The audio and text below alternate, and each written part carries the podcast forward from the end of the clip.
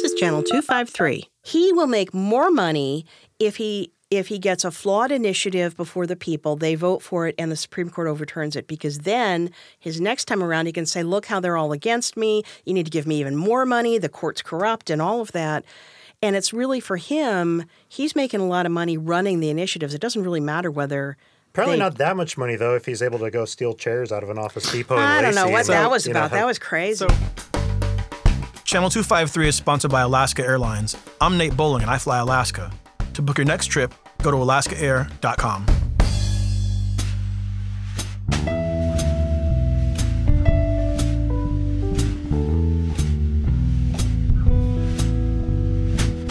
Hi, this is Evelyn Lopez.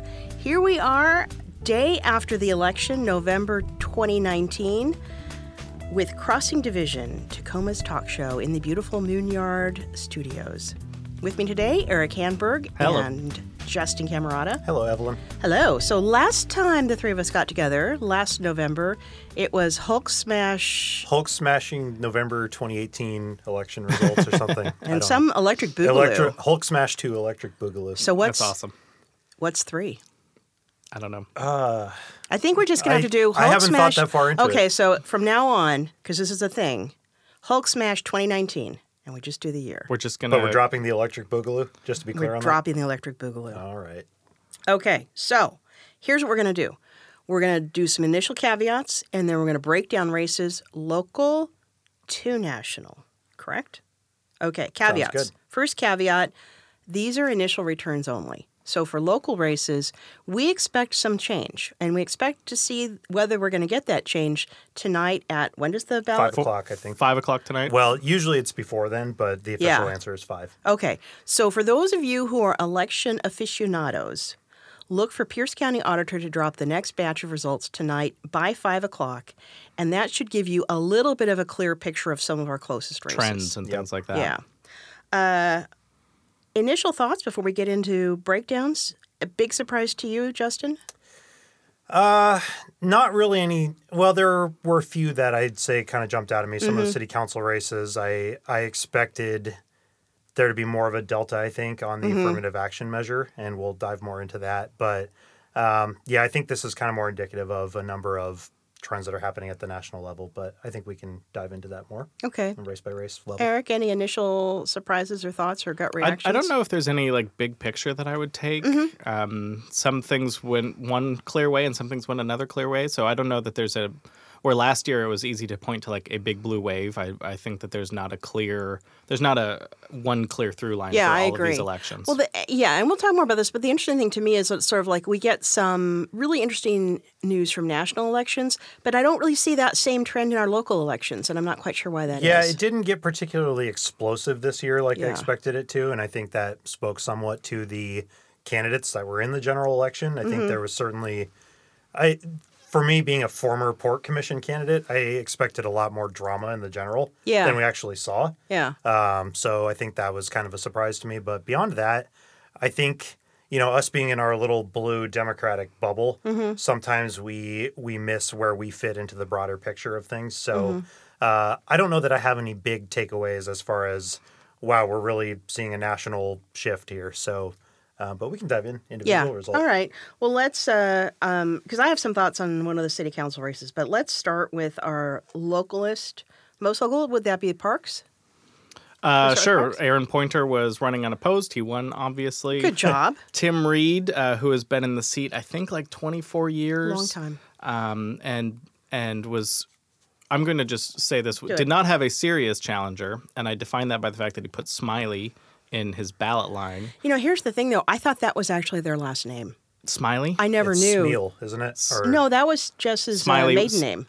but then it? I guess it's Smiley Wiley. Wiley. Wiley, and then he went, put Smiley in there. Yeah. And I don't know how you can expect to win if you put Smiley in your Yeah. ballot line. I'm just going to say that. I congratulate the victor, but I got to be honest, I did write in Zach Powers for that uh, because Zach filed to run had for filed it. to run, withdrew, and uh, I th- I was uh, I had endorsed Zach. Yeah. Um, uh, Tim has been fine in the seat, Mm-hmm. uh, but after 24 years, I feel like you you should should have turnover. Well, I think that there's that's kind of a um, I won't call it a, a theme, except maybe a sub theme, but something I would like to, to hit on, and that's kind of um, I don't know that Tim is a boomer, but the sort of Uh, and I should admit, I am a. I You am might be the end silent of, generation. I'm, I'm not the quite end sure. of. I'm the end of the boomers. I was born in '62, so and I think boomers ended '64. But um, I this kind of a, had a little bit of an okay boomer feel about some of these things. You said it before I did. I was I getting. know. I was like, I Well, want to say it's like- okay it's like boomer. make He might, some- he in might, this make be, some- he might be an somewhere. early boomer. And I don't think he's yeah, make some generation. space. Make some space is kind of what I'm feeling for some of these races where people have been in for a long Make some space. I believe is uh, the the rallying cry of an entire generation. So so Tim, a couple generations now at this point. Yeah. So so Tim won handily, um, and that was our Metro Parks race. Yeah. Okay. Any takeaways there? Looks like sort of calm, business usual. Uh, Smiley Wiley, not so. from what I can tell, didn't show up to anything. what was the actual percentage? like seventy something to twenty something? Oh, Like, that's it a was blowout, It was yeah. yeah. it- when Jess Smeal ran against Tim six years ago, she got much closer. yeah. Yeah. And Jess is actually Brent's husband. And she uh, and wife. yeah, exactly. And she had she had actually worked, I think, a little bit harder. Yeah. She ran for Oh, yeah. legislature once too. I believe. She's run too. for a Did few she? things, I think. Okay. Yeah. I didn't know that. So, school board? Yeah. Okay, so here's my okay boomer, right? The Debbie Winskill Lisa Keating race is to me infuriating. Right now, Debbie Winskill has a lead, but it's not by much. And I'm really hoping that the returns tonight show a shift in that. I think Lisa can pull it off still. I So think so here are the numbers. Okay. Uh, Debbie Winskill is ahead, fifty point four two percent to forty eight point eight two percent, which is like one point what five or 6 Mm-hmm. percent. how many votes are still outstanding as of right now? Um, I'm not My ballot has not been counted. I checked this morning. Okay. Okay. I mean, we're we're talking about 11,500 400 votes difference here. And what I went to is I went back to the Metro Parks race Mm-hmm. that Jesse Baines um, ran against Larry Dahl in 2015. Yeah. And you have a lot of similarities. Younger progressive against someone who's been in the seat for a long time. Um, and citywide also, I think, factors into that. Mm-hmm. Yes. And I I made a note. I had a note written down that I found that on that night Jesse Baines was down 120 votes Okay. on election night, and he ended it up 900. Okay. So, So, that and that that that's a thousand vote swing, and it's about three percent. yeah. So I don't know if that dynamic carries, but it fe- it really feels like to me it carries. You've got a younger progressive. The the reason that it carries is, is for for those listening is that younger voters tend to vote later, Progressive and they're pro- vote and they're later, too. and they're more progressive. And so you add those things together. So if there is a three percent swing, even a two percent two percent swing, would be enough to put Lisa over the top. I think the other piece for Lisa's race is for those of you who are supporters of Lisa's campaign, um, please consider that you may be called upon for ballot chasing. Yep.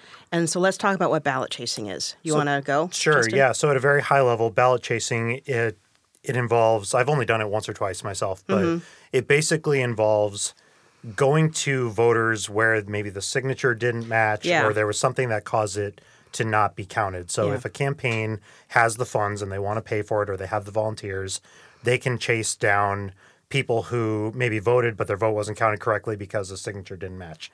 So if you want to get it to clean up the signature Right. and have that vote counted. So and you don't and, and the important part is is that you don't know how someone voted but the way that Right. these campaigns work is is that if there was doorbelling they look at Right. people who they had positive responses Mm-hmm. from maybe they look at- identified at, Lisa at- Keating supporters. or- identified Lisa Keating supporters, you know, someone who's uh, demographically a young Democrat. Like they compare all of these things Mm-hmm. and they try to figure out like who should we try to Go to. right. And and and at times this people get really skeeved out by this process, Mm-hmm. which I understand because like it feels like you're Like you're know, really gen- in their business. right. Yeah. Um, but it's it's making educated guesses about how Yeah. someone voted.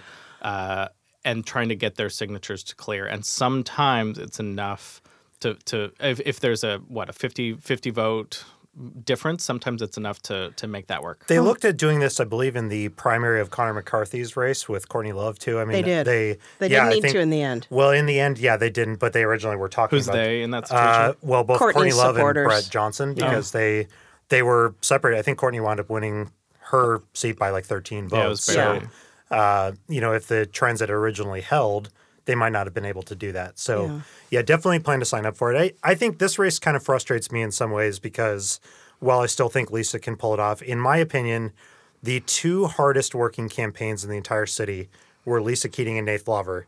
And as of right now, those are both down quite a bit. So uh, to me, you know, conventional wisdom has said in Doorbell. local politics, you win by, you know, having a great ground game, just really hustling, making sure you're working harder than everybody else. And really, nobody did that better than Lisa and Nathe. And I, I Uh, think the reason that she is so close to Debbie Winskill it reflects that. I think the so, too. incumbency advantage is so strong, Especially here, especially yeah. after 30 years in office, especially with a low information Yeah. Mm-hmm. race like a school board, parks, all of that.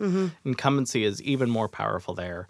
Um, Metro parks and school districts should have term I, limits. I, I, they should have term limits. I, you know, I used to not be a believer in term limits, and I've completely changed my mind. I'm, I'm I'm for term limits locally and not necessarily federally. Oh, I you agree. Know, you know, I I'm kind of split on that. So usually I I tend to support term limits overall as a concept, but if we look at the King County Council, for instance, Larry Gossett, he was uh, voted out of office yesterday, and he lost to a young progressive man of color who challenged him uh, from the left. And you know, to me, it shows that sometimes people are happy with their their electeds, but you know, if you get to a point where you're too complacent or you're too comfortable, or people just feel like they're ready for change, then somebody can come in and take them out. So it, it's kind of a mixed bag. I, I think at the same time, when I look at our current council and the results last night, uh, we're losing a couple of good city council members. And for one race in particular, my own opinion here, I don't think it's an improvement. So, uh, you know, is it better to just arbitrarily throw out somebody who's good at their job too? Well, I, I, I hear what you're saying, but I just think that this race, to me, the Winskill Keating race, shows me the true power of an incumbency. Um, no campaign reporting by Winskill because she ran an under five thousand dollar campaign. A few signs f- signs around town. That's literally it. She didn't show up to Right. most of the forums that I went to. So really, it's kind of a I will tell you nothing about my race except you will recognize my name from year after year after 30 year years or something. So and what- that to me is years, and, 30 and to me that's sort of like I don't feel and I don't and I'm not a parent so at least I don't have a direct investment but I don't feel that that is a particularly good service to the people of Tacoma. What's the spread of how Lisa's doing now compared to because last time uh, Debbie Winskill ran, she was up against Dexter Gordon. I think, that she- was I a think blowout. She she it was at least 10% if So more. okay, so you could at least make the argument then that you know it's it's progress, I guess. oh, I absolutely think that Lisa's hustle shows here. it her her hustle shows and uh, dynamics of the district have changed. You know, the letter that that uh, Debbie Winskill refused to sign about uh, Jen Canich. yeah. So there there were a lot of things that happened over the year where I think Do you think that that issue actually was an issue to most voters? Though? I, I'm not. guessing most voters No. had no idea what what was going no, on I, there. I, I No. think that that's so that's fair. we're pulling for Lisa. I I still am remaining optimistic that she can still win this, but Yeah. I I would have liked a much bigger margin of victory for her. It would have. I think that she can still win, and I know making predictions, you know, the day after election day is risky, but I think that that's a margin that can be overcome either through the trends of more progressive younger voters or a ballot chase or some combination. The other one is Enrique Leon, Yeah. uh, who is uh, beating Christopher Kearns uh, handily, sixty-four percent to thirty-four percent, And that's a great thing for Um, the school board. and that seems uh, I I got to know uh, Enrique for the first well not get to know but I met him for the first time at uh, a June uh, Adult Civics Happy Hour Mm-hmm. and he spoke very well about uh, uh, the school board. He did. He did. I thought. I think he's a very impressive candidate. I'm really pleased that he's on the on the school board. I think um, the school board right now is very very high quality members. Christopher Kearns, uh, he it's I thought it was funny after Karen Vialle passed away and there was Mm-hmm. an opening for appointment to that seat. While still an active candidate, he actually applied for the vacancy also, Yeah. which that- I thought was did a really bad look. And That was a bad look. Oh, did you think so? It didn't really bother me. Uh, I think I mean it was a it was a tacit implicit it implicit. I'm losing my train of thought here. Yeah. tacit uh, admission that he wasn't going to win the win the race. Yeah. but I just thought it wasn't a good look at all. Oh, it didn't bother me that way, but you know, I don't didn't do him much good either. I will say it didn't help his race at all to have the school board look at him and say, "We'd we'd prefer not, thank you." That's a good point. You know, I mean, that's not great. That's a good point.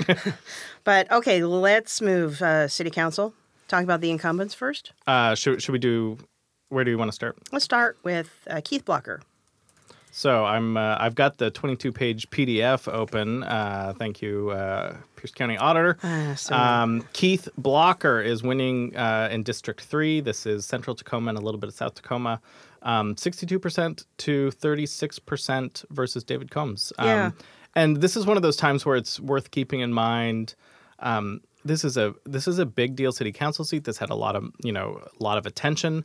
It's 2,000 votes to 1,100 votes. Like these are Yeah, small They're small numbers races, small numbers. um, that uh, that have an outsized impact. So if, Yeah. if um, that's probably a lot of people who aren't uh, turnout. It says at this point is sixteen point eleven percent in that That's low. district. Yeah. Um, and there's still ones to be counted, but um, these are really low numbers for as much attention and, and effort Yeah, and money was I mean, put into 'em. unfortunately, Tacoma does tend to follow some national trends of lower incomes correlate with lower turnout. We've Mm-hmm. seen that played out in multiple races in the past, so not totally surprised at that, but also not totally surprised at, at Keith being Well, reelected. I mean, Even even uh, you know District One, John uh, John Hines Nathe Lawver, John Hines thirty six hundred votes, Nathe Lawver twenty nine hundred votes. I mean, Yeah, like, that's like, like for for a district. very district, small districts percent. are are uh, that one was twenty four percent turnout. So like Mm-hmm. like these are small districts, and it's easy to think about city council.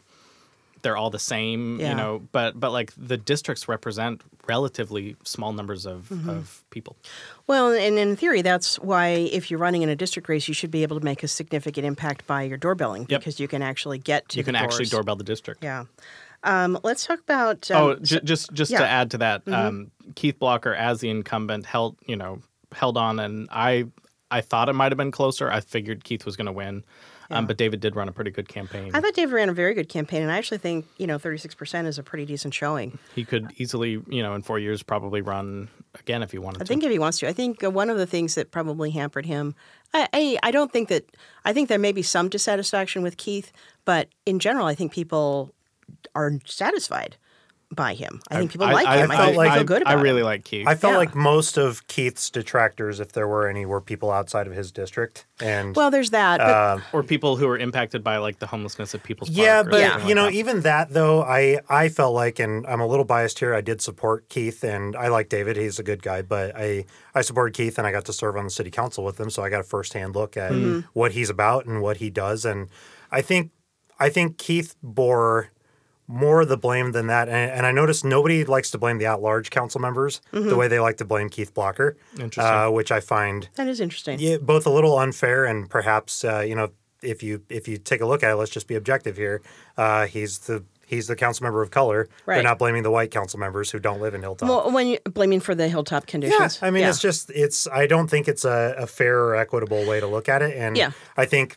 When you look at national trends of homelessness right now and housing affordability, this is a big problem, and um, certainly you can have a discussion about you know what the appropriate response from the city is or anything like that. But I I think Keith got more of the heat than he needed for that. But um, yeah, ultimately I knew he was gonna. I I think if David if David had a flaw in his campaign as a challenger.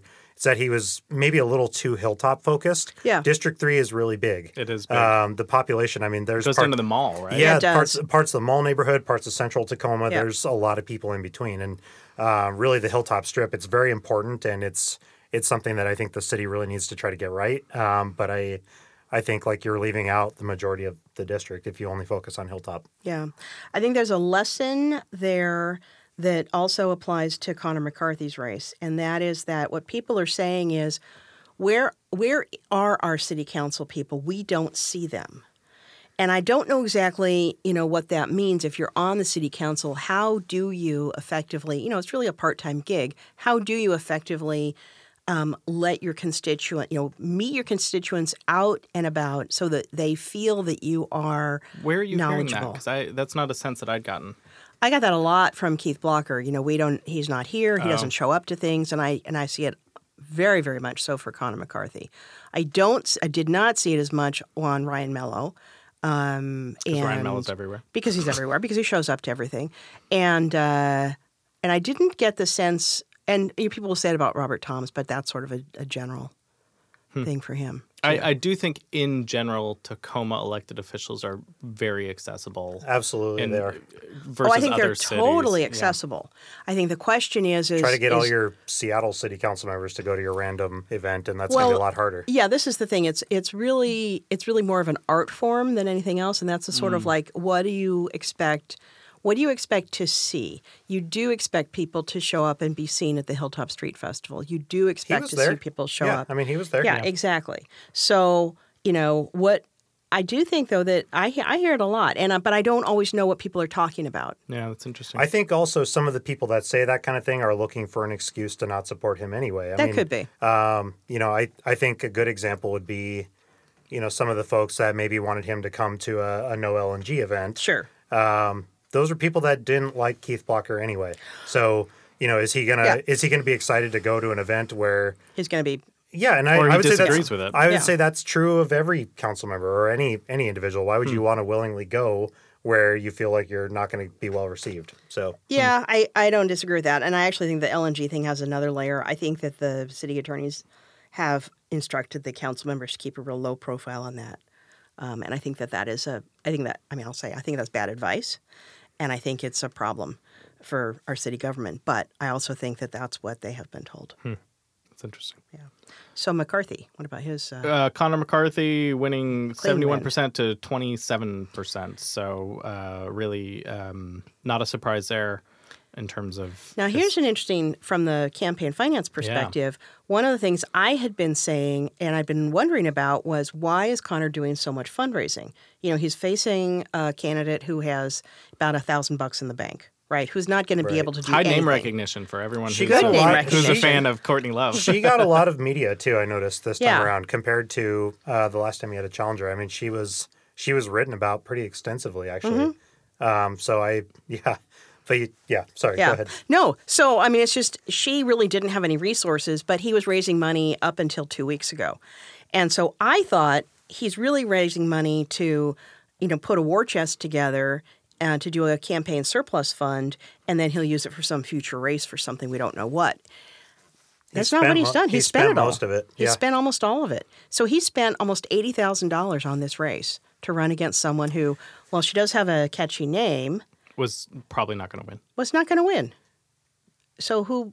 I don't know. That's interesting. It's it's really tough. I mean, I mean, the city council. I I got to serve in the job for seven months last year, and it's at this weird transitionary point right now where it should be a full time job, and mm-hmm. the council members, in my opinion, should be getting paid a full time salary. The mm-hmm. the forty k part or forty five k part time council member thing. I think it's frankly a relic of a of a past era.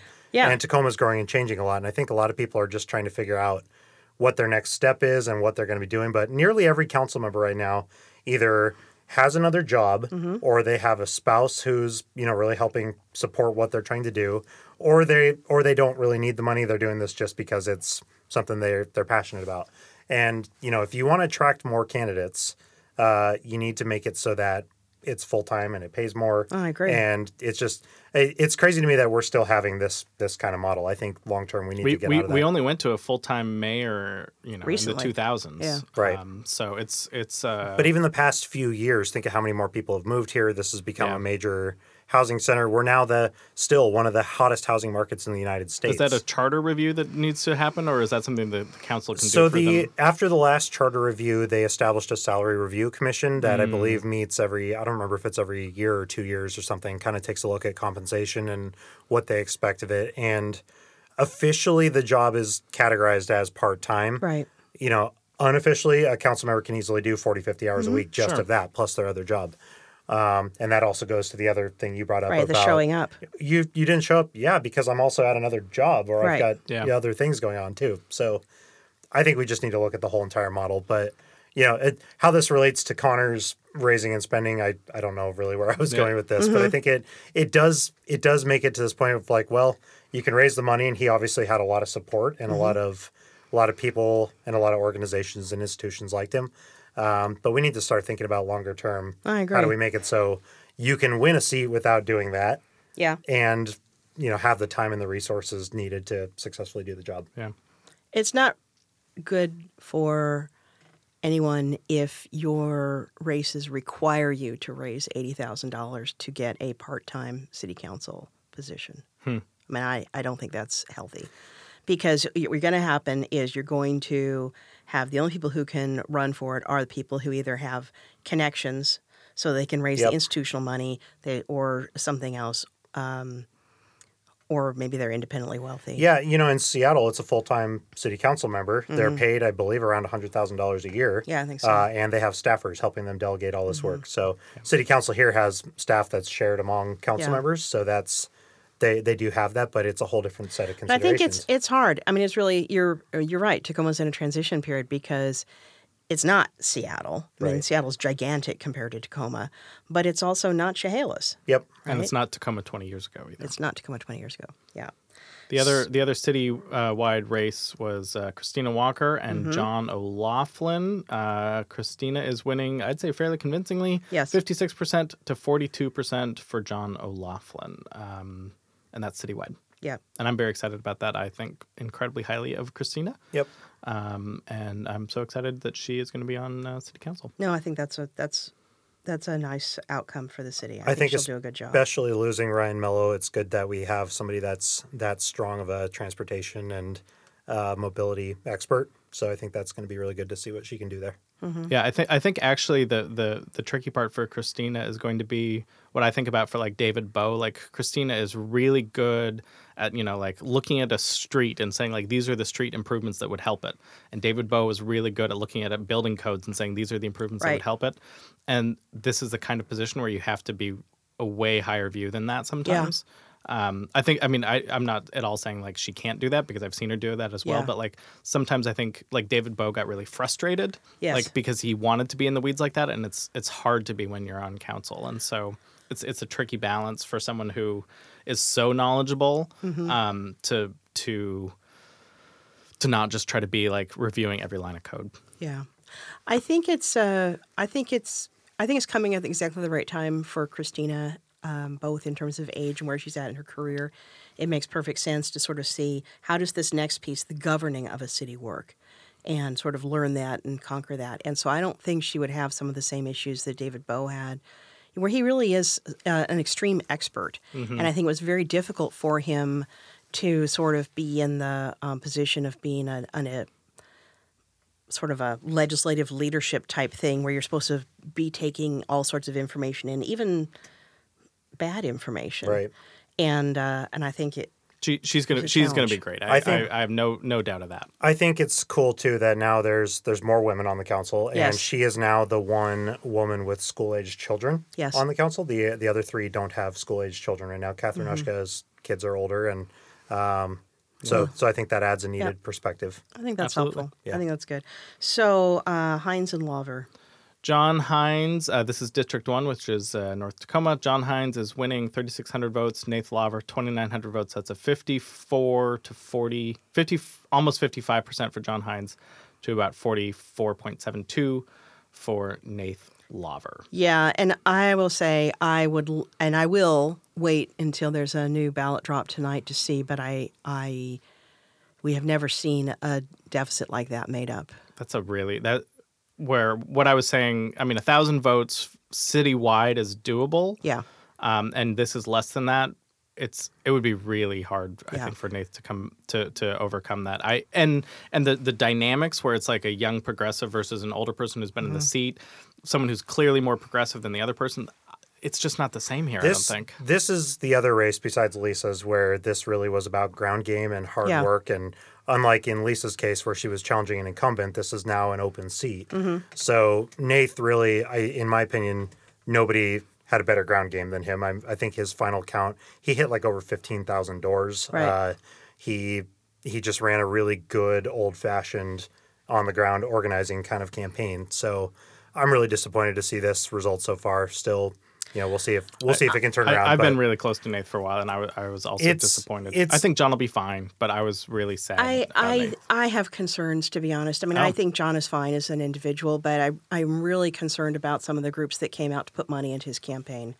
Um, you know, concerned taxpayers of Washington. The, the other, all the, the other candidates they supported were before the primary. Schlumpf and, uh, and was that a Keller. anti Nathe more than pro John? I assume so. Yeah. You would- I mean, they I assume those guys so. got involved in quite a few races. Yeah, I assume so. I think Nathe's profile of being his union background really um, caused some them to freak yeah. out. Yeah. But you don't put money in for someone unless you are reasonably confident that they are going to be someone that you will be happy working with.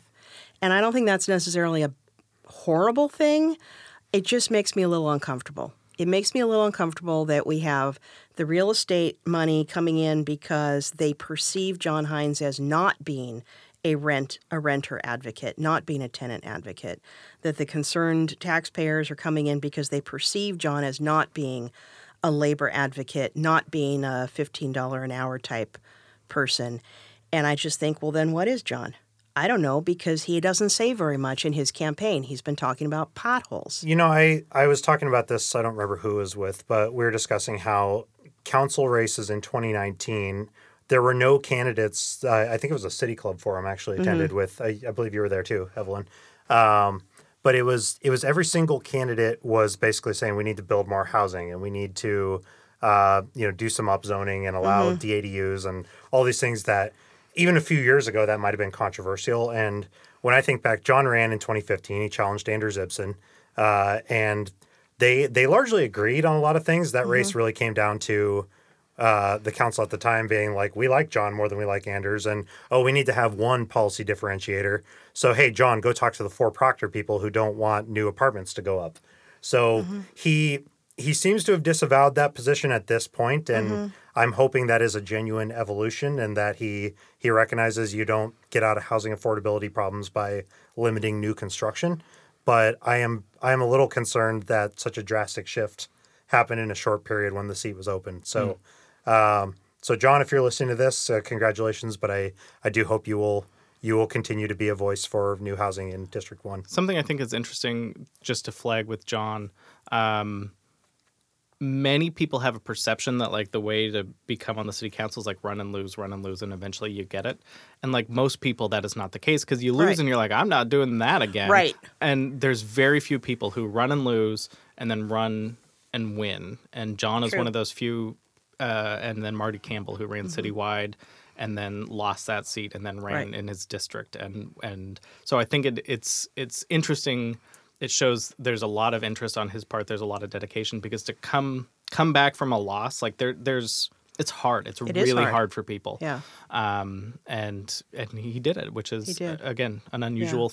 People think it's the norm, but it's really not. It's it's yeah. Yeah. Well, and I and I'll and although I have I have heard people say, you know, he had that name recognition of having run the last time, I would I would previously have said I can't imagine that that really counts for all that. Yeah, I don't think it does. But I don't know. I think it helped Kristen Ang. Yeah, I think I think it probably gave her some did. countywide name recognition. Kristen also uh, she ran a better campaign. I think this time around she was. That's she's- true. She She's wasn't a newbie anymore, and she yeah. had consultants and she had serious fundraising, and she frankly had. Uh, well, maybe I shouldn't say a weak opponent, but I think she she also had a different kind of challenger than she might have had if Shelley Schlumpf had made it through the primary. But we can get to that race. Well, uh, let's go back to city council real quickly to say all of the city council members who won were endorsed by the chamber. All of them.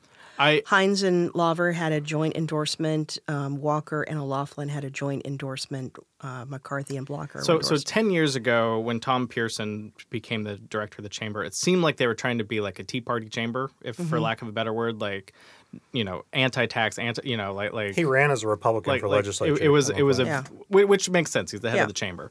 Um, they have since really changed, I think, their legislative tactics, and are trying to influence the city council in a pro-business Democrat sort of way, in Mm-hmm. a different way than just like, you know, over my dead body kind of thing. Yeah. Um, I I feel like their their tactic has changed.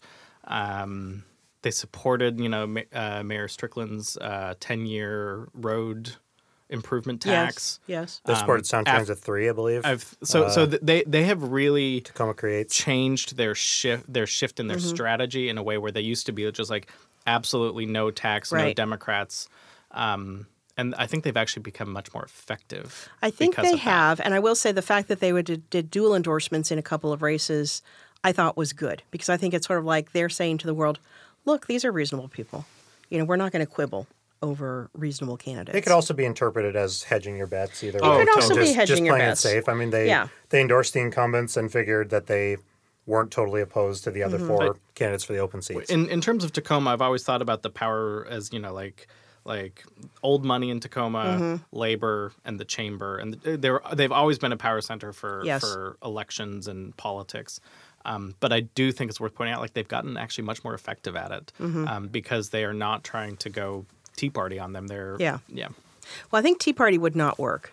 They tried it. It, it failed miserably. Yeah, but I Um, but I do think that they're not necessarily the source of innovation either. So that's I don't know that I We'll would see. argue that it failed miserably. I mean, when you look at the fifteen dollar minimum wage me- uh, measure a couple of years ago, you remember that we wound up getting a twelve dollars Mm-hmm. eventually. which they supported. You're right, but they they were part of creating that as a response to 15 now, and they what was funny was they actually spent their time advocating for 12 now. It wasn't like they were saying vote no on a minimum wage and then you will you know and then if you must do 12 dollars. He was actually saying I, I think a Tea Party, quote unquote Tea Party, would have uh, vote. You know, no no minimum wage increase at all. Right. You know, et cetera, et cetera. Anyway, Mm-hmm. All right. So, are we done with city council? I think we're done with City Council. Then let's take a short break. This is Alaska Airlines Mileage Plan MVP Nate Bowling, host of the Channel 253 sister podcast, Nerd Farmer. Hope and I are setting off on a new adventure. We're moving to the Middle East for the next few years and exploring a new culture. Don't worry, don't worry, the Nerd Farmer podcast isn't going anywhere. But do you know what is coming with us? My Alaska Airlines Mileage Plan. Here's what's cool Alaska has more than 15 global partners, which allows me to earn and use Alaska miles even when I'm not flying Alaska. So if I leave SeaTac and fly direct to Dubai on Emirates on an eligible fare, I'm going to earn Alaska miles on that flight. That means whenever I fly home, I'm going to be racking up some insane miles that I can use to book future travel. If you have an international vacation plan, check out the list of Alaska airline partners like Japan Airlines, British Airways, Cathay Pacific, Qantas, and a whole lot more. Enter your Alaska Airlines mileage plan number when you book with Alaska Global Partners and watch those miles add up toward elite status on your next trip. My thanks to Alaska Airlines for their continued support of Channel 253. Learn more at alaskaair.com backslash global partners. All right, we are back with our 2019 Hulk Smash review of local elections. no maybe electric national. boogaloo. No electric boogaloo this time. We're not feeling the boogaloo. So I'm not anyway. So uh, let's talk about the port.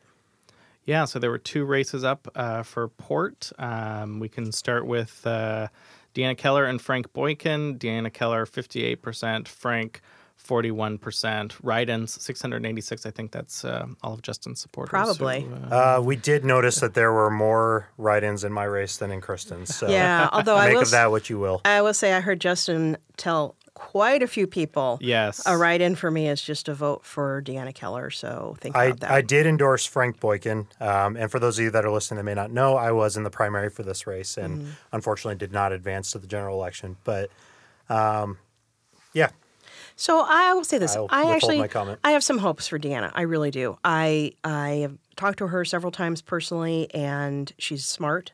She's capable. She's been running a business for years. All I, my threshold is so low for many of these races. For the port, it's like I just want someone who's going to ask questions. she she's not you know 20 years retired Right. and like uh, yeah which Yeah. is almost the entire port commission at this point is is a bunch of retired people Yeah, and I think she will, you know, if the port CEO comes in and says, well, here's this great thing we're doing, blah, blah, blah, I think she won't just sit there and smile. I think she'll say, well, let me ask you some questions. And that is that is like all I want at this I- point. you know, I'm I'm I'm obviously a little bit biased here, but what I would point out in that race was she's supported by all the same people and organizations and groups that support every other port commissioner there Mm-hmm. that, you know, did not want environmentalists or progressives to win anything. I just have little faith that there's going to be any change whatsoever. Yeah. So also she's an ice contractor, so I, I really hope she shuts that down soon.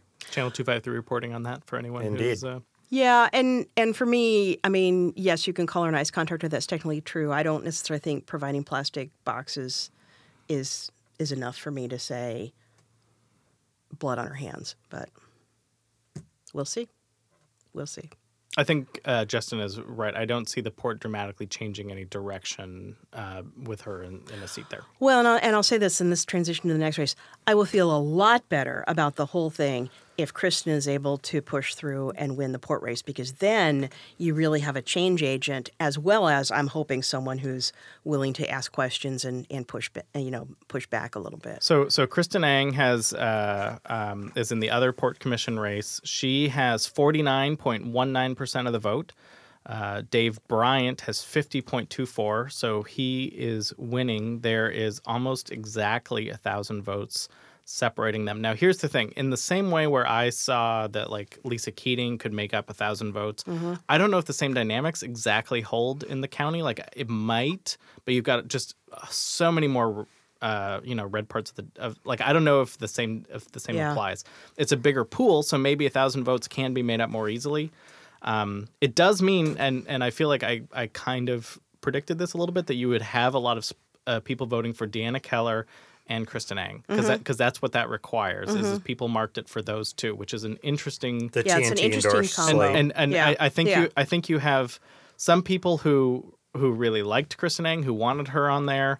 Um, maybe didn't want three of her, you know, like like 3 Mm-hmm. environmentalists, but like wanted that represented. Um, it'll be interesting to see if she can overcome that thousand votes. I I think she has a shot. I think Lisa Keating has a much l- more likely chance just because Mm-hmm. My understanding of the demographics. But The crazy She's thing, close. The crazy thing about that race to me is Dave Bryant, and I remember this being on the trail as a candidate. Uh, I'll be honest, a lot of people in the Tacoma world, at least, didn't seem to take him seriously earlier Yeah. on. And I remember a Republican family member telling me very early that people were not going to vote for Schlumpf; they were going to vote for him. And it turned out this person was right, and he raised relatively little money. Mm-hmm. Hardly I any mean, he money. didn't.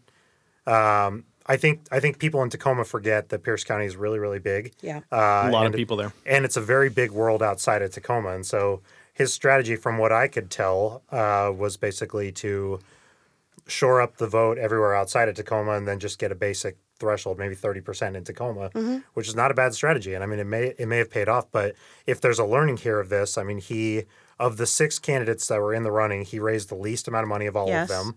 Uh, he you know, he just came relatively out of nowhere Mm-hmm. and was able to, once Shelley Schlumpf was out of the race, he locked up a lot of her support Mm-hmm. and a lot of her endorsements, but also just kind of did his own thing. Like, I think he would have kept going even without that kind of support. So Yeah. He- may, maybe that just gave him a little wind at his at his sails. He's he was the favorite to win despite all of that, just because of the the dy- the dynamics of that race. and what But does that tell you too? I mean, does this you know does it suggest that you can you can run a competitive race in a county as big as Pierce without a lot of money and without a lot of institutional If- backing? if if, if you are you a, are a white, male, of a certain age, Republican. a Who's a- Republican who has a a background yeah. in the military. Yeah. I mean his his background is very attractive to a lot of people. You know, and I, I talked to him a couple times, and and he never struck me as somebody who was going to go off the rails. He mm-hmm. wasn't he wasn't wanting to come in there and burn it all down, or Right. you know, saying anything crazy Trumpian like that. So, um, you know, I'm still rooting for Kristen, but for sure. we'll we'll see what happens. Well, in a weird way too, and I am strongly rooting for Kristen. I think that would be just fantastic. But the thing that even if Dave Bryant is elected, I think he also is not likely to just accept whatever the port um, CEO tells them. I think he's likely to ask some questions and likely to say, that doesn't really make any sense to me. And I'm thinking back when I say this, and you might think, why are you thinking this, Evelyn? Well, uh, there was a, a whole thing back a couple of years ago about the port putting money into the campaign to thwart a voter initiative in Tacoma about Right. you know getting having to get voter water. approval before the water's used.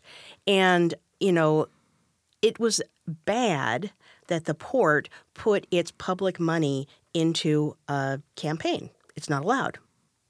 and then tried to argue that it wasn't subject to PDC rules on yeah, top of that. Yeah, and I just think so. And I, and I had the distinct impression at all points in time that nobody on the port commission was really doing any kind of serious.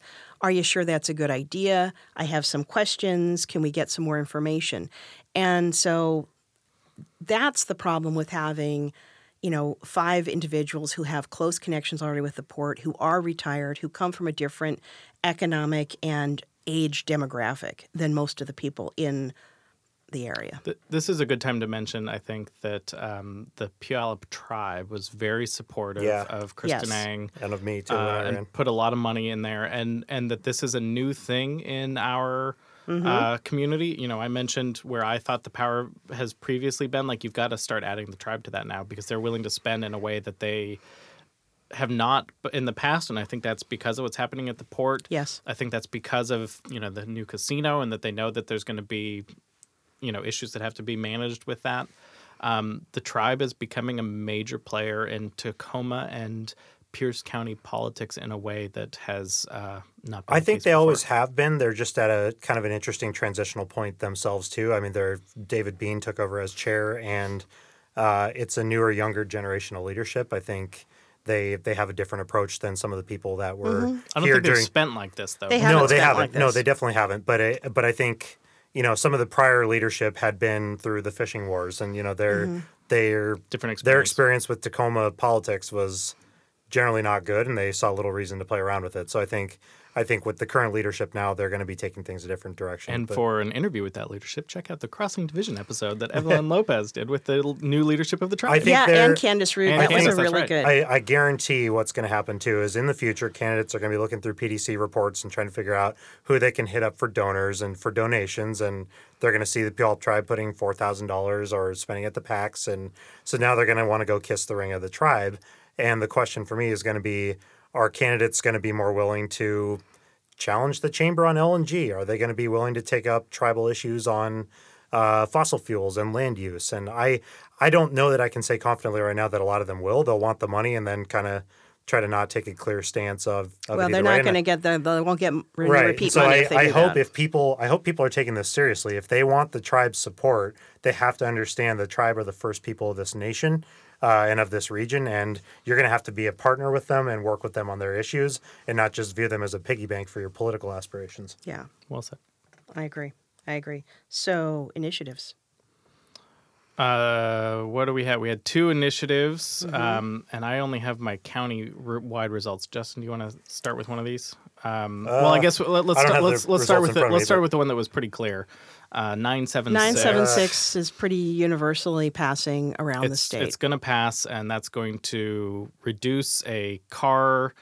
Uh, car tabs to thirty dollars. It's going to cut a sales tax on vehicle sales, um, and my understanding, and and so that's going to just cut sound transit funding. That's going to do a lot of things like that. My understanding is is that some people think it's going to be overturned. yes. Why is that? Because I don't actually fully understand why. Well, there's it- a couple of reasons I think, and I and I should say I I uh, am employed by the Attorney General's office, and the Attorney General is um, required to right now. You are. Mm-hmm. Oh, I didn't realize. Yeah, I that. went back to work. I went back to work part time in July. Congratulations. Yeah, and So uh, is this an official opinion or just no, it's not an official opinion. But This is the, not legal the Attorney. General's office is required to um, uphold um, the law of the state of Washington. So once an initiative is passed, then the AG's office is often in the position of arguing why it should be upheld, even if a lot of the people in the office think it's terrible, it's rubbish. So I will just say objectively, it sounds like just even from our discussion that there's more than one subject matter in that, Yeah. which is initiative, all right? an Which is initiative can do. Yes. And the reason is, is because you're saying to the people, vote for this and you'll get this result. And if the people are confused, they say, I really want $30 car tabs. I'm not sure about this other stuff. Or maybe they want the other stuff and not the $30 car tabs. That's why you talk about your. Um, you know, that your need to have a single issue in your initiative. So they don't, they probably don't have that. That has been a problem for Tim Eyman all along. I personally am convinced that he doesn't care at all, and He's that he money and that he, no exactly what. he will make more money if he if he gets a flawed initiative before the people, they vote for it, and the Supreme Court overturns it. Because then his next time around, he can say, "Look how they're all against me. You need to give me even more money. The court's corrupt, and all of that." And it's really for him, he's making a lot of money running the initiatives. It doesn't really matter whether. Apparently they- not that much money though. If he's able to go steal chairs out of an Office Depot, in I don't know what and, that was you know, about. that was crazy. So one of the, the things that I've heard uh, from this, even if this is overturned, Mm-hmm. that process takes time. it does take time, and in the meantime, And in the meantime, funding dries up for a lot of things that we care about, especially in Tacoma, you know, light rail to Tacoma or, and things or like what that. it really is is it's really the planning. So it's sort of like the money that was planned to be here this year is here, but the money that next year was planned for now may not be here. Right. And so you have to then start cutting everything to make your budget for next year. And so things like the high-speed rapid transit bus line on Pacific. Does it move forward? Do they start issuing contracts? You Probably know, not. Probably not. we you know, probably go all to the back of the line. I'm guessing. Well, uh, you know, on something like the the Sound Transit expansion, perhaps. I mean, you know, it's just it throws everything into uncertainty Yep. because something might get overturned by the courts, it might not. The other piece of the of the initiative that really concerned me was this. We have a regional transportation authority for taxes. That's our Sound Transit. Right. Why should the people in Walla Walla or Wenatchee or get Spokane. to get to overturn the fact that we have already voted Yeah. to tax ourselves? This was a question I had about it too. So if you take a look at your itemized car tabs when you pay them every year, so here in the city of Tacoma, we have a twenty dollars Mm-hmm. car tab fee, and that just goes straight to the city.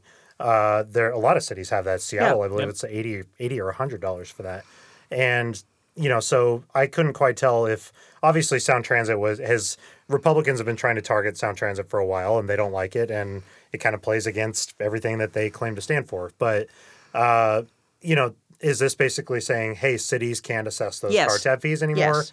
It can only be the state. And the other problem, too, from what I heard, is uh, the tabs aren't even going to be $30. There's still going to be something that will be allowed. I don't remember all the details on this, so I might have read that completely wrong. Yeah. But No, they start out, and, and the initiative actually says that in the future, local governments can vote to add more and increase the they have fees. to be voter So- approved, so- not, But- count, but not in the- elected body approved. But in the past, I mean, that is that is our RTA tax. Right. We did vote for it. We did. The voters did approve the sound There, transit. there's another part of this too, to my mind, which is just like objectively speaking, billing someone three hundred dollars for their car tabs is not the right way to collect that right. money. Absolutely. It's a super and, regressive and, tax. And there's got to be a better way. And maybe with Democrats in control of the House, the Senate, and the governorship, this would be the time. I think I saw Sean Robinson tweet about this last night. That like, Mm-hmm. like it all transit always feels like an extra in our system, Right. Because it, it's it's funded in these ways, and maybe there's some better way so that we're, we're not um, we're not taking it out of out of someone. I mean, like like I get my my bills, and there, there's all of these fees plus the hundred dollars for uh, you know uh, having an electric vehicle and Right. things like that. Like and they just again, added I- another I pay fee it, to that this year, too. I, I pay it because I want these things, But it's not pleasant. It's, it's and it's like a oh man, April comes around and it's like Right. here's an extra four hundred dollar bill, and that's No. not the right way to collect these. these it's not. funds. And if you consider, you know, there are a lot of families that have a really hard time paying Yeah. for these. It comes once a year, all at once, uh, and it's very difficult. very there, there, difficult there to should be a better way, and maybe. Maybe our our legislature and our governor Maybe. can figure It's this out, it's certainly worth because it looking would- at. It's really I, I don't like that any time the, this can just go to an initiative I six nine five, which started the whole thing, Mm-hmm. but that was the one that started this. Back in the 90s. Yeah, Yeah. I, I it's just like there's got to be a better way, and maybe now's the time to do it because this is this is just It's madness. I think It's- it's it is. yeah, and I, I I honestly worried about this one from the very get go because I I would talk to even people that were very pro transit and they voted for Sound Transit 3 but they're like, man, this is painful when I renew these car painful. tabs. I mean, it's $400, hundreds yeah. of dollars, and Right. it's kind of a catch twenty two because you've got some people where transit is not yet serving them and their needs. You know, we want to get it there, but Right. so to tell these people, well, don't drive, take transit. They, This- they they can't because the can't. transit And- service doesn't exist yet, but then we also want to charge them a lot to we drive for it. you know Washington voted for a gas tax in like 2005 or 2006 like like Mm-hmm. we have supported things like that when it's for roads and that's not one that you feel in any given moment Right. it's like just a little bit more per gas you know per every time you fill up your gas but like this this way of doing it where it's like here's a bill for $300 $400 whatever it is that's hard that's hard to do there's got to be a better way to fund Yeah. it and and I I, would completely agree. call I on our completely agree. legislature to figure Yeah. that out So we'll see what happens. I actually think that that the the long term impact of this will not be as devastating, uh, because I think parts of it will be overruled, if not the whole thing. But I agree with you 100. percent um, Putting making big car tabs is just a recipe for disaster. there's got to be a better way Got to be a better way. the other one we have R88 is that right Yes. Referendum 88. This is on uh, affirmative action, um, and it is narrowly losing. Yeah. Now, I've seen some sort of election big brain people say, um, with the ballot still to count in King County, it like may half of them are still out in King yeah, County or and it something may like that. trend in a way that King County pushes it over into approval. So I- this one, I think, I think a lot of people got confused about what this was. So Anytime you have a referendum, it's anytime there's a referendum, it's like if you want to kill affirmative action, you vote, uh, or if you want to maintain the ban on affirmative action, you have to vote reject. Right. Whereas if you want affirmative action to be allowed, you vote approve. So um, people got really confused about that, I think. But I, I began to get nervous about this one a while back because I thought the messaging from the reject campaign they they good. seem to be much more. I mean, they're their bullet point was keep discrimination illegal. Exactly. And I started seeing that targeting in they they had signs up in Hilltop and Yeah. in majority people Yeah. of color neighborhoods. Uh, their online advertising. I mean, I'm I I'm a strong supporter of of R88, and I was still getting targeted with like you should you should vote against this. Keep keep discrimination legal. Let's have equality for all. And this was the reject campaign. And if you looked at the campaign finance records, the um, the reject campaign was significantly uh, Asian funded. Significantly. I mean, lots of people who were from uh, Asian restaurants and um, high tech. And I mean, just the names alone, it was very, very deep. And I talked to, I did a um, episode with April Sims, who was in the Pro 88 campaign. And April said it's this, there's a national group that is the same group that is behind the Harvard admissions lawsuit, which was challenging the idea of Harvard using race and other things for admissions. And really, what it was was it's a you know fi- primarily group of um, successful Asian immigrants, immigrants, and their concern is is that our children will not benefit from having more affirmative action because our children are, you know, doing very well in school and getting admitted into the best colleges. And if you start taking other things into consideration, it's it's a takeaway from us. And I don't necessarily think it is a takeaway, but I think when you get that dynamic going, it's very very difficult. Nor to does turn it, obviously represent all Asian perspectives. Oh, certainly either. not. I mean, so that's a So, so April Sims was quoted in Crosscut this morning. We still think there are a lot of votes to count in King County, and we are carrying the county by a pretty comfortable margin. Mm-hmm. Yeah. So she thinks that's where it's going to come in. The uh, opposition to to that says there's not enough to make it up. I have no idea whether that's don't true either. or not. And if I, I don't if either. I understood this correctly, this just pertains to public contracting, correct? And No. public organizations. It, doesn't apply to private sector at all. No, not private sector. It's public contracting, public employment, and public universities. yeah.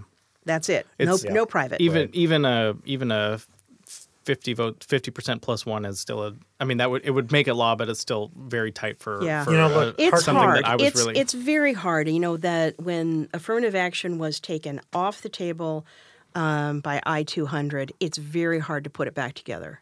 You know, once you've sort of done away with something for so long. Also a Tim Eyman move. also, uh, I-200. yeah, Tim Eyman and John Carlson and all of that. You know that group.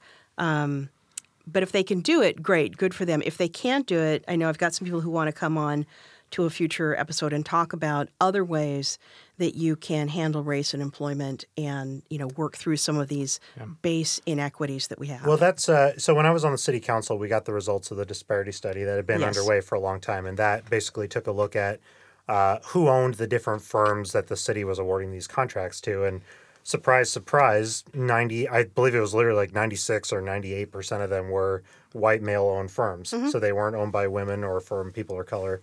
So this is definitely a documented problem, and I think what some of the opponents of affirmative action that just don't necessarily understand what it means, they're missing that you know it doesn't mean that there's quotas or that there's a requirement for those people if they're not the right firm. But right now, it's so skewed that those those firms don't even have a chance to compete. So, I I'm fingers crossed for this one. Cautiously optimistic. It'll Yeah. still pull pull through. um, any other statewide things that we want to talk about? Those are the two initiatives. There's a constitutional amendment. I don't think anybody really paid that much attention to it. There wasn't really a campaign for or against it either way. Yeah, for Yeah, sort of increase for- emergency powers or something like that. Yeah. I didn't some- see so- anything for or against it either way. Yeah. It passed. Um, you wanted to say something about King. You said. Twenty-seven thousand advisory votes. um, Oh, which I oh! I would like to. There, there is apparently a Senate bill to get rid of advisory Good. votes. Um, for those who are listening and don't know, and who maybe wrestled with them, um, it's I think also a Tim Eyman initiative that says any tax increase or removal of a tax break has to go to the people for an advisory vote. Right. That is a non-binding vote. That's just like a poll of people. Like, what do you think about this? That tells the legislature. No. And I think that voting is a sacred right in our country, and to have a page and a half of advisory votes that are ultimately meaningless is discouraging to voters. It makes them feel like mm-hmm. things are too complicated. They have to wrestle with these things, and then they find out that it's meaningless, and then they're mad. Like it's it's a terrible system, Yeah. and it should go away. The definition of it is really so broad too. It's like they they define as a tax hike letting a corporate tax break expire. You know, if it was if it was meant to be a five year tax break for a company, let's say a Boeing or somebody, and they don't renew that, he's counting that as a tax hike. So we all have to vote on it. Get I get mean, rid of advisory votes and, it's and maybe maybe up what it takes to get an initiative or a referendum to the people as well. Because frankly, governing by initiative, as I think California has shown, is really difficult. I think our um, current system is fine. He's just figured out how to game it. I mean, he's Well, he's I the- actually think it used to. I think it used to work pretty well before you could do paid signature gathering. With the paid signature gathering, it allows people with deep pockets to come Right. in and, and pretty much. I, I don't get know it. if, if if the legislator would legislators would have passed gay marriage before the people. Like I think that Yeah. that is a great example of where the people said this is something that we wanted. Um, but well, I feel all like of our open government back in the 1970s was a true initiative of the I, people. I feel like most of most of them are are we you, you have to just keep fighting for for basic government and Yeah. and we should let our legislature legislators do their job. imagine that. I agree. You know, the other thing that I felt this year, I felt a couple of times in the past, but it's sort of a, you know, a get over it type of thing is I don't like having the local elections in um, odd years. I don't, you know, I think that's one of the reasons we see low voter turnout. And these are really important races. And I know the idea of moving them off of the even years was so that they didn't get overshadowed by legislative races and other races. But I think that just means we don't get the turnout. Yeah. I think it also depends highly, unfortunately, on things like uh, income. Income is shown to correlate with turnout. And, you know, when I parsed out Seattle turnout and Tacoma turnout, unfortunately, there were some pretty big disparities there. And Seattle certainly it was higher profile this year. I mean, Amazon spent unprecedented amounts of money Millions, to try to try to flip their city council to, Mm-hmm. to candidates they saw as more favorable to them. Um, still tracking some of those races. Looks like they're they're going to get at least one of those. I think a couple more than that actually. Um, Uh, but but not I think not last like, looked, as maybe was- as much as they wanted. They targeted for five, and I think they were on track for two or something, something like that. like that, But two or three. it's it's kind of I don't think it was three, but um, it'll be interesting to see. You know, as we talked earlier about Tacoma growing and changing and being in this transitionary period, as that happens, will we see more more engagement? I mean, if you look at historic voter turnout, it's actually kind of depressingly low around here, and so people have not felt you know either compelled to turn out or that they had something worth turning out for, or they just were too distracted trying to survive. Right. So let's see if we can start to flip both of those things and get people more engaged because, as you just said, this is really important stuff. And it's decided ultimately by the people who show up. So, mm-hmm. one of my focuses personally for the next, I'd say six to eight months is voter turnout, you know, and trying to get more people to actually be involved in participating in the process and also getting candidates that actually speak to them and their concerns. I mean, Yeah. if if you only have to campaign and win the Chamber of Commerce's endorsements or uh, local Democratic Party endorsements, like that's not speaking to the average everyday person. So we need to start evaluating those systems and processes. I think that's true.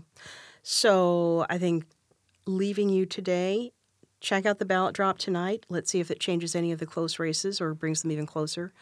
Uh, any other final thoughts, Erik? No. Okay. Justin? I'm looking forward to 2020. Hi. 2019 is behind us, and you know we've got Yeah, governor's we've- race, county executive, uh, legislature, Congress, obviously Sheriff. uh, sheriff. Yeah, that's yeah, going to be Sheriff.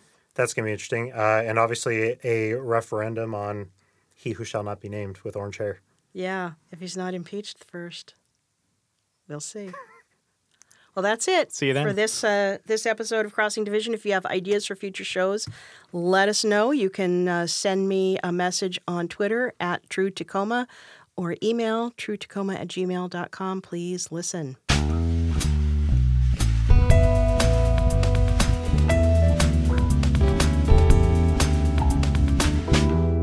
Crossing Division is part of the Channel 253 network. Check out our other shows Nerd Farmer, Citizen Tacoma, We Art Tacoma, Interchangeable White Ladies, and What Say You? Channel 253 is sponsored by Alaska Airlines. I'm Nate Bowling and I fly Alaska. To book your next trip, go to alaskaair.com. This is Channel 253.